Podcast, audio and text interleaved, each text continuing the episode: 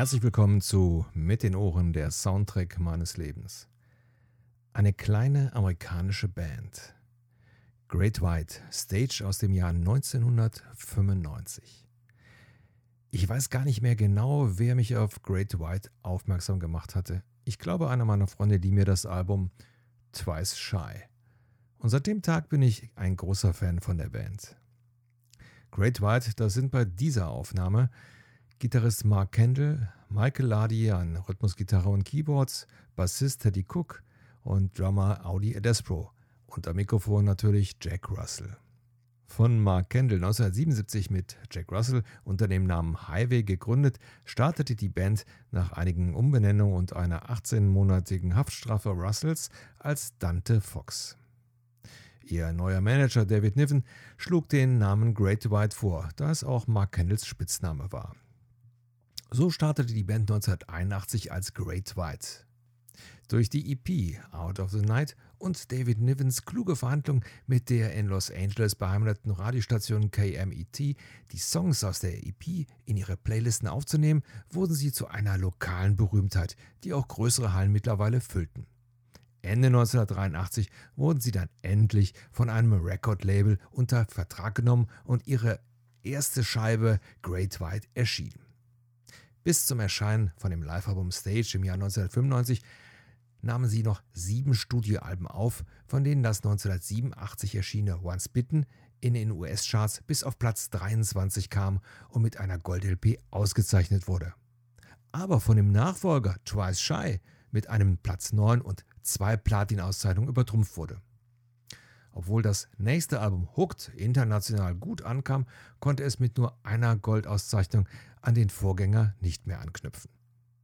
Alle danach veröffentlichten Alben schafften es gerade mal auf die Plätze zwischen 107 und 192 in den USA oder schafften den Sprung in die Top 200 gar nicht.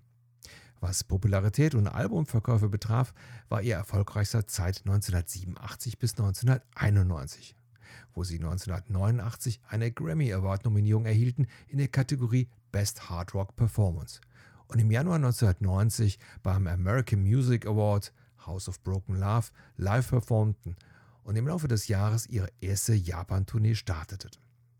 Bis zu ihrem Split im Jahr 2001 wechselten sie mehrmals ihre Plattenfirmen, feuerten Mitglieder und Jack Russells Drogenkonsum verbesserte das Arbeitsklima auch nicht gerade. Das Abschiedskonzert wurde am 31. Dezember 2001 in Santa Ana, Kalifornien gespielt und auf der CD Thank You, Good Night verewigt. Von 2002 bis heute gibt es bei Great White Wiedervereinigungen, eine wirklich schreckliche Katastrophe, Gerichtsprozesse und heute letztendlich zwei Gruppen, Great White und Jack Russells Great White.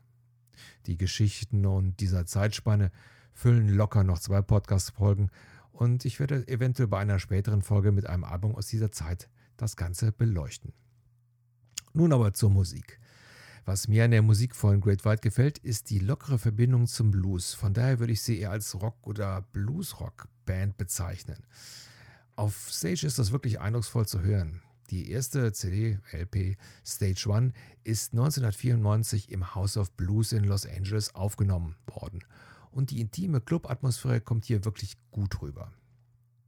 Hier gefallen mir besonders Sail Away mit dem Conga Akustikgitarreneinstieg, Congo Square und natürlich House of Broken Love, wo Mark Kendall an seiner Gitarre glänzen kann. Die zweite Scheibe, äh, Nummer 2, stammte aus dem Jahr 1993 und wurde im Celebrity Theater in Anaheim, Kalifornien aufgezeichnet und ist die etwas rockigere Seite von Great White. Besondere Hörtipps hier natürlich Rock Me, Ken Shake It und natürlich ihr größter Hit Once Bitten, Twice Shy, der im Übrigen im Original von Ian Hunter stammt.